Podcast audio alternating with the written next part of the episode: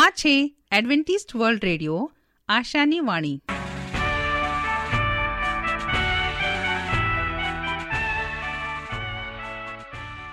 અમારા આજના પ્રસારણમાં તમારો હાર્દિક સ્વાગત છે.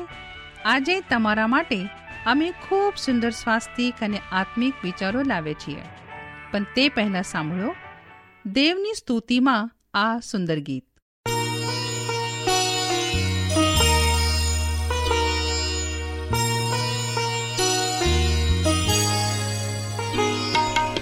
तेरी आराधना करूं, तेरी आराधना करूं, पाप क्षमा कर जीवन दे दे, दया की याचना करूं, तेरी आराधना करूं, तेरी आराधना करूं, पाप क्षमा कर जीवन दे दे, दया की याचना करूं, तेरी आराधना करूं.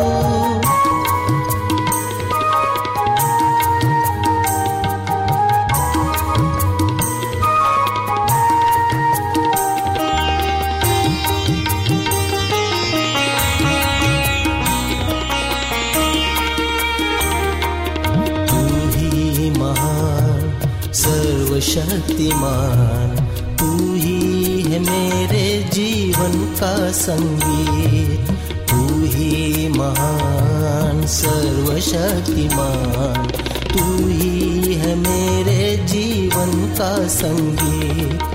हृदय की तार छेड़े झनकार, हृदय के तार छेड़े झनकार, तेरी आराधना है मधुर गीत, जीवन से तेरे में महिमा पाऊं, एक ही कामना करूं, पाप क्षमा कर जीवन दे दे, दया की याचना करूं, तेरी आराधना करूं.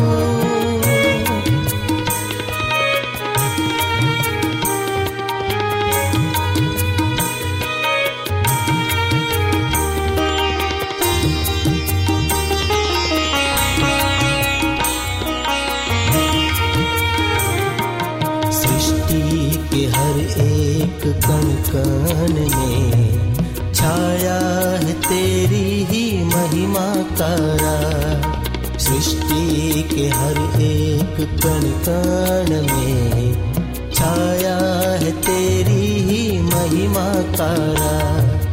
पंछी भी करते हैं तेरी प्रशंसा, पंछी भी करते हैं तेरी प्रशंसा, हर पल सुनाते हैं आनंद का राग. मेरी भी भक्ति तुझे ग्रहण हो, हृदय से प्रार्थना करूं, पाप क्षमा कर जीवन दे, दया की याचना करूं, तेरी आराधना करूं.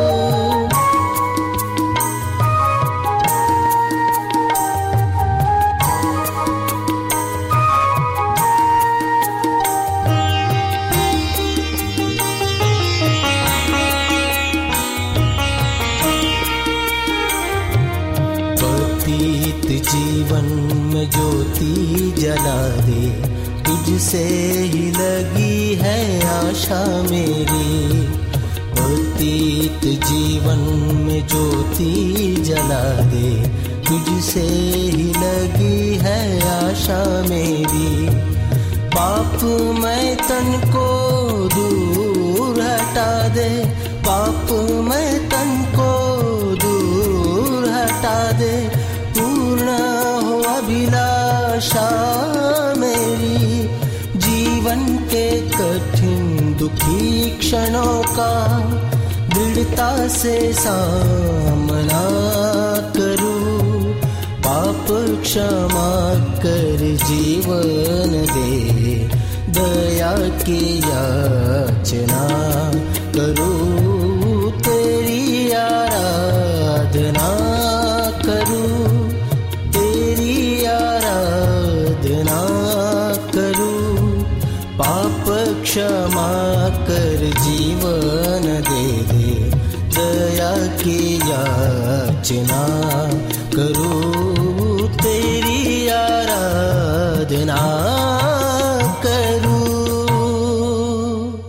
સ્વાસ્થ્ય તે જીવનની અમૂલ્ય ભેટ છે. તેને જાળે રાખવા માટે આપણે શું કરવું જોઈએ? તો કાંધરી સાંભળશો અમારા આ અંક, જેનું નામ છે સ્વાસ્થ્ય અને જીવન, અને આજનો વિષય છે મોઢાની દુર્ગંધ. આપણે આજે આપણા આજુબાજુના વિસ્તારોમાં, આપણા પરિવારમાં કે મિત્રમંડળમાં ઘણાઓને જોઈએ છે કે તેઓની જોડે આપણે વાત કરવા માટે દૂર ભાગતા હોઈએ છીએ. ક્યાંક તો પછી આપણે વ્યવસ્થિત વાત કરવા માટે તૈયાર નહીં હોતા. એના પાછળના ઘણા બધા કારણો હોય છે, અને મહત્ત્વનું કારણ કે એ કદાચ એ વ્યક્તિના મોઢામાંથી ગંધ આવતી હોય. આજે આપણે એ બાબત પર ચર્ચા કરીએ કે મોઢાની ગંધ કે દુર્ગંધ આવવા પાછળનું કારણ શું છે, અને એમને આપણે કેવી રીતે દૂર કરી શકીએ છીએ. આજે ગમે તેટલા આપણે પ્રભાવશાળી વ્યક્તિ હોઈશું, ગમે તેટલા હોશિયાર હોઈશું, પરંતુ અગર જો આપણે વ્યવસ્થિત અને સારા યોગ્ય આપણે પોતાના મુખને સાફ ના કરીએ તો આપણા મુખમાંથી દુર્ગંધ આવી શકે છે, અને ઘણા સારા સંબંધો પણ એમના લીધે તૂટી શકે છે. તો આપણે આજે જોઈએ કે મોઢાની દુર્ગંધને દૂર કરવાને માટે આપણે મહત્વ એ જાણીએ કે એમનું કારણ શું છે. ક્યારેક આપણા મોઢાને યોગ્ય રીતે સાફ ના કરીએ, ક્યાંક તો પછી આપણા દાંતોની અંદર સડો છે, ક્યાંક તો આપણા જે ખોરાકને આપણે ખાઈએ છીએ અને એ ખોરાક બરાબર પચતો નથી, એમના લીધે એ આપણા પેટની અંદર આંતરડાઓમાં સડવા માંડે છે, અને ત્યાર પછી એ ગંધ રિટર્ન આપણા મુખ તરફ આવે છે, અને આપણે મોઢાથી ક્યારેક ઓડકાર લઈએ છીએ, અને ક્યારેક વાતો દરમિયાન એ સ્મેલ દુર્ગંધ બહાર નીકળે છે. હવે આપણે એ દુર્ગંધને દૂર કરવાને માટે ઉપાયોની વિચારણા કરીએ.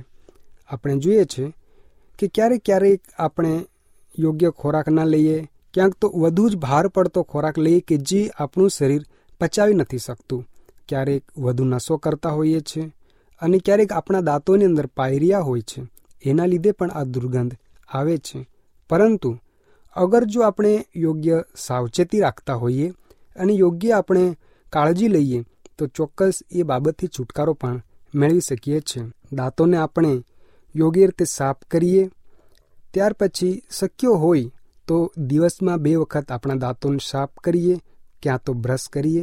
ત્યાર પછી આપણે આપણા દાંતોની યોગ્ય સફાઈ રાખીએ અને નિયમસર આપણા દાંતોની કાળજી લઈએ, અને શક્ય હોય તો ધૂમ્રપાનથી આપણે દૂર રહીએ, કે જેથી કરીને આપણા શ્વાસ જે આપણે લઈએ છીએ એમની અંદર દુર્ગંધ ઊભી ના થાય.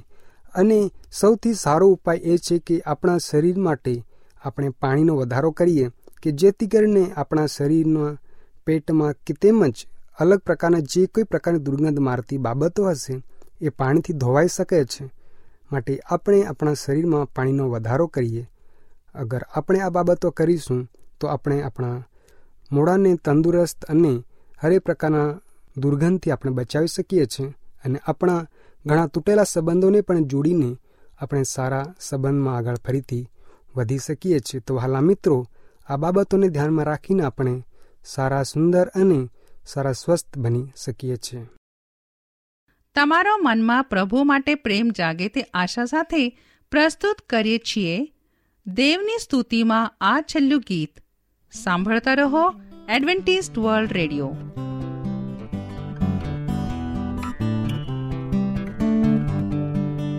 હે ઈસુ તુ મારો, હું પ્રીતિ કરું, ને પાપો નામો સંદા દૂર ધરું, ઉગાર્યો મને તે હેતા પાળ. હે ઈસુ દયાળુ, મુજ પ્રીતિ છે હાલ, कुछ बीती निहारी हूँ करू झोंपड़ी उमाटे मरीने थयो प्रायश्चित शिरे धर्यो शूर्णो ताज रे यीशु दयालु रे यीशु दयालु मुझ बीती छे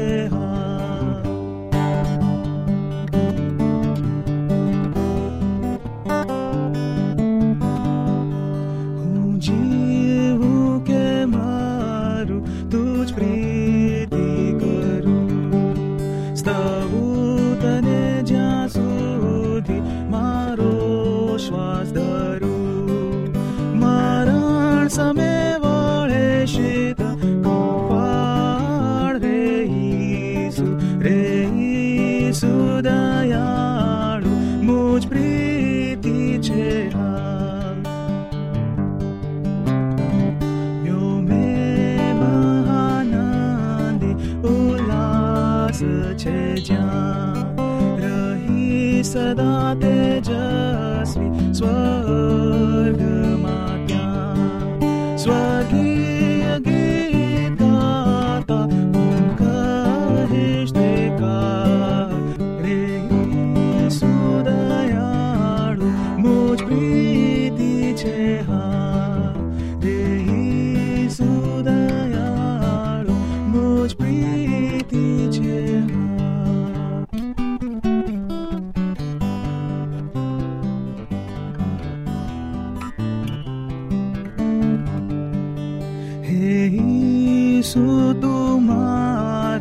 हूँ प्रीति करूँ ने पापो नामो संदा दूर धरूँ उगार्यो मने ते हे त्राता कृपाल रे यीशु दयालु मुझ प्रीति छे तुझ प्रीति निहारी हूँ करू झोंपड़ी उमाटे मरीने थयो प्रायश्चित शिरे धर्यो शूर्णो ताज रे यीशु दयालु रे यीशु दयालु मुझ प्रीति छे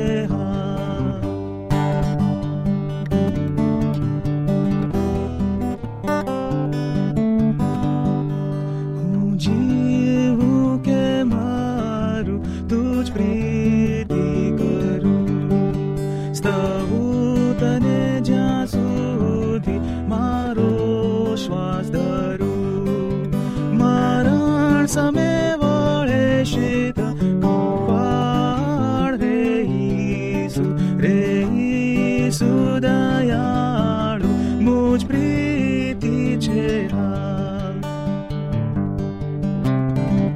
यो में महानंदी उल्लास छे जा रही सदा तेजस्वी स्वर्ग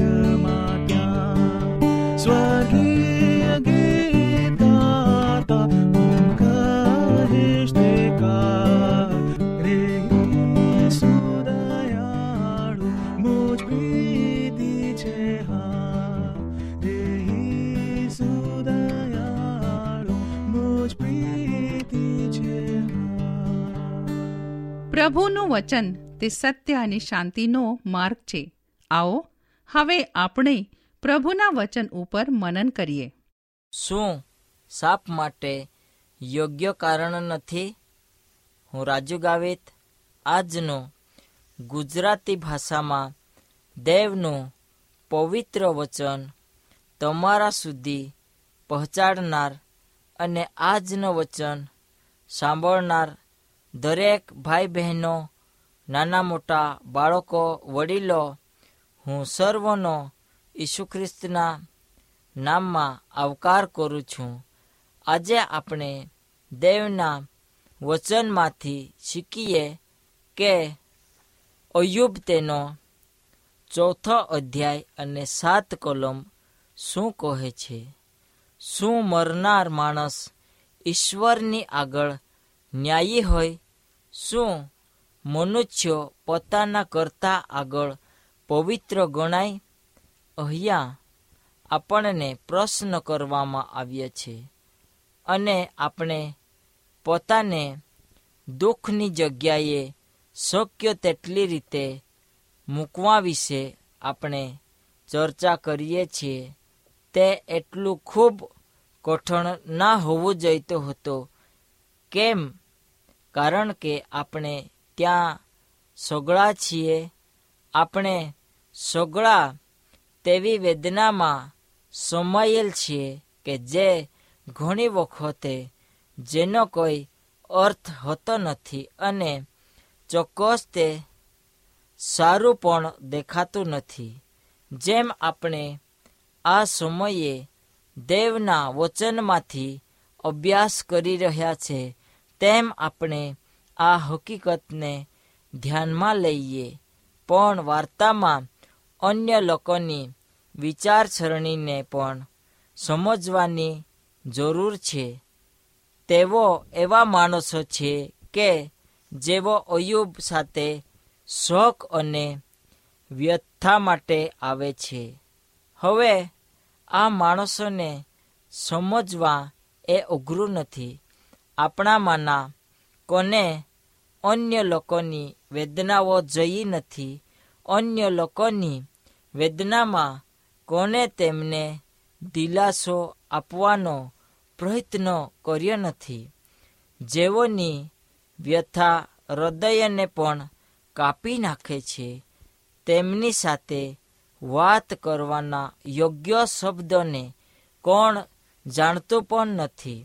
હવે હકીકતમાં અય્યુબના પુસ્તકોની મોટા ભાગની હકીકત અય્યુબ અને માણસો વચ્ચે વાતચીત પરથી લેવામાં આવી છે। તેમના દરેક જે અર્થ વગર અને અર્થપૂર્ણ બનાવવાનો પ્રયત્ન અહીંયા કરવામાં આવ્યો છે। પ્રેમળ, શક્તિમાન અને કાળજી લેનાર દેવે ઉત્પન્ન કરેલ જગતમાં માણસની વેદનાની કરુણાંકિતા અટક્યા વગરની પરંપરા છે। હવે આ પુસ્તકમાં મોટા ભાગની માહિતી પહેલા બે અધ્યાયોમાં બને છે અને અહીંયા સ્વર્ગ અને નર્ક વચ્ચેનો પડદો ઉસકી લેવામાં આવે છે અને આપણને વાસ્તવિક જીવનમાં એક ભાગની અને ઝલક આપવામાં આવે છે જે આપણાથી ગુપ્ત રાખવામાં આવેલી છે। આપણા દુર્બીનો અને દૂરની બહારની જગ્યાને જોઈ શકીએ છીએ। આ દૂરબીનનું કામ છે।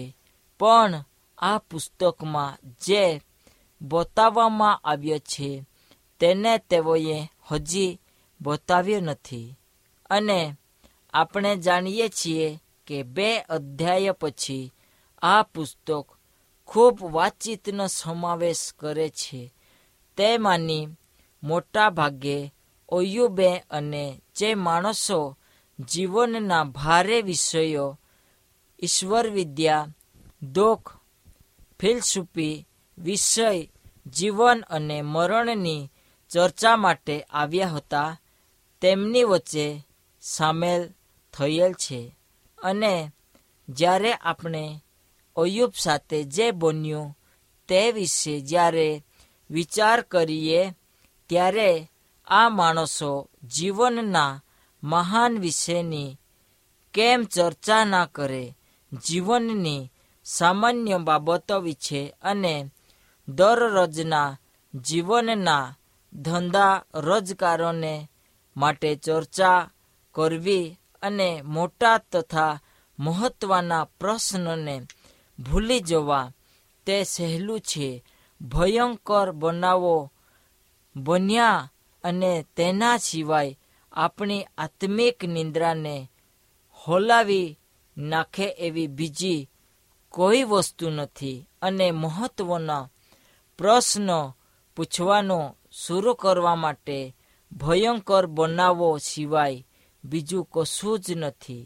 હવે ગીતશાસ્ત્રએ જે ભયંકર બનાવવાનો અનુભવ કર્યો હતો તેમાંથી જે સારી બાબત ઉપજી આવે છે અને તેને શોધી કાઢવાને તે સમર્થ હતો.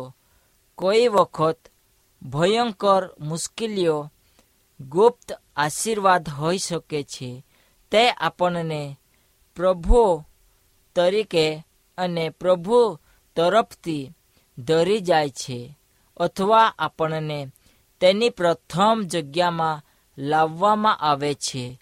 તેઓના જીવનો ભયંકર મુશ્કેલીમાં હોય તેમના વિશેની વાર્તાઓ કોણે સંભળાવી નથી.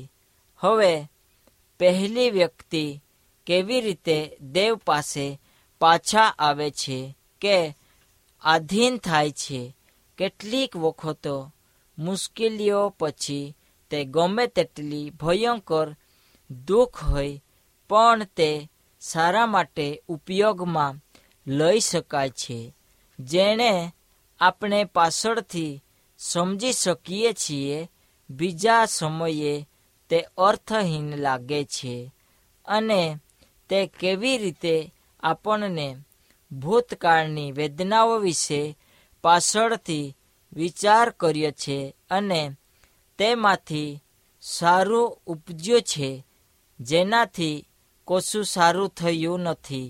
તેવી મુશ્કેલી સાથે આપણે કેવો વ્યવહાર કરીએ અને કરવો જઈએ.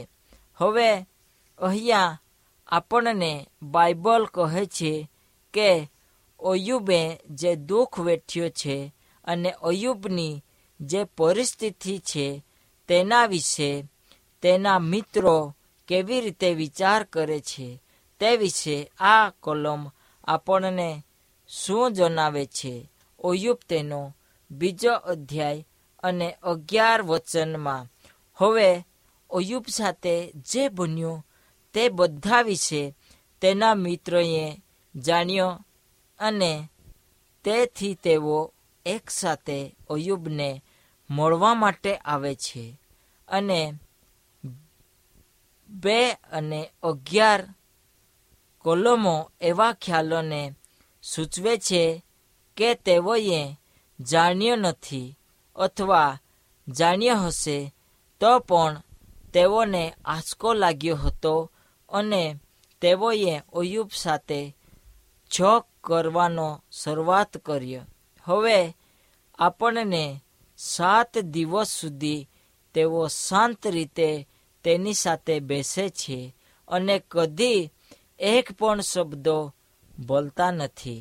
છેવટે કોઈ વ્યક્તિ અયુબની જેવી ભયંકર સ્થિતિમાં મુકાઈ હોય અને તમે શું કહો છો? સાત દિવસની શાંતિ પછી અયુબ ફરીથી કરીને બોલે છે. પછી આ માણસો ખૂબ વાતો કરે છે. હવે અહીંયા આપણને એ શીખવા મળે છે કે જે પરિસ્થિતિમાં મનુષ્યો એક દુઃખ વેઠે છે અને તે તે કાર્યોને માટે કેવી રીતે એક સજ્જ થાય છે અને તે પરિસ્થિતિમાંથી અને યાતનાઓમાંથી પસાર થાય છે અને તે કઠિન સમય કયો હતો તે વિશે આપણને બાઇબલ શીખવાડે છે. એટલા માટે આપણે પરમેશ્વર સાથે ચાલીએ કે જેથી કરીને આપણને શ્રાપ માટે કોઈ યોગ્ય કારણ નથી, પરંતુ આપણે શ્રાપને કેવી રીતે બદલી નાખીએ અથવા મનુષ્યના જીવનમાંથી હટાવી શકીએ. આપણી પાસે સામર્થ્ય નથી અથવા આપણા શબ્દો દેવ સમાન નથી. આજે આપણે આજના વચન માટે પ્રાર્થના કરીએ. મહાન દયાળુ ઈશ્વર પિતા, અમે તમારો આભાર માનીએ।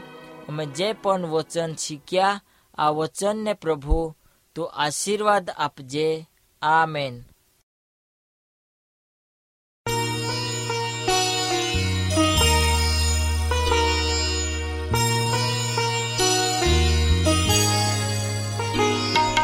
तेरी आराधना करूं, तेरी आराधना करूं, पाप क्षमा कर जीवन दे दे, दया की याचना करूं, तेरी आराधना करूं, तेरी आराधना करूं, पाप क्षमा कर जीवन दे दे, दया की याचना करूं, तेरी आराधना करूं।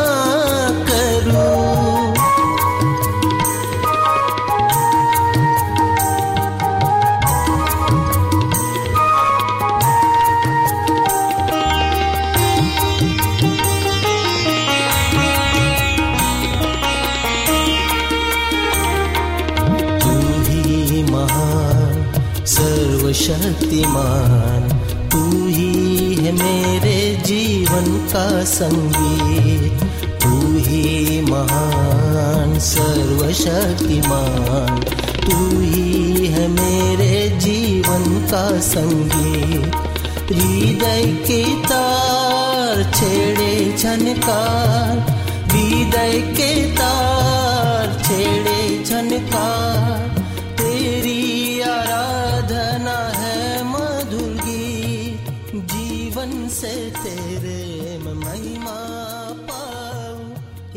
અમારી સાથે આ પ્રસારણમાં રહેવા બદલ તમારો ખૂબ ખૂબ આભાર।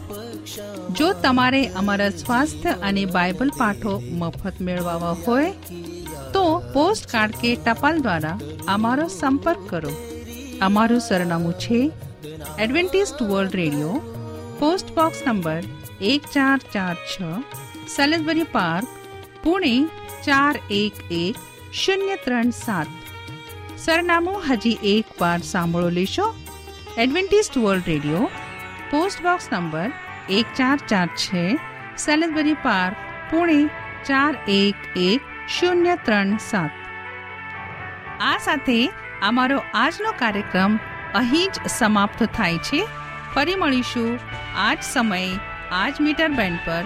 ત્યાર સુધી પ્રભુ તમારી સાથે રહે।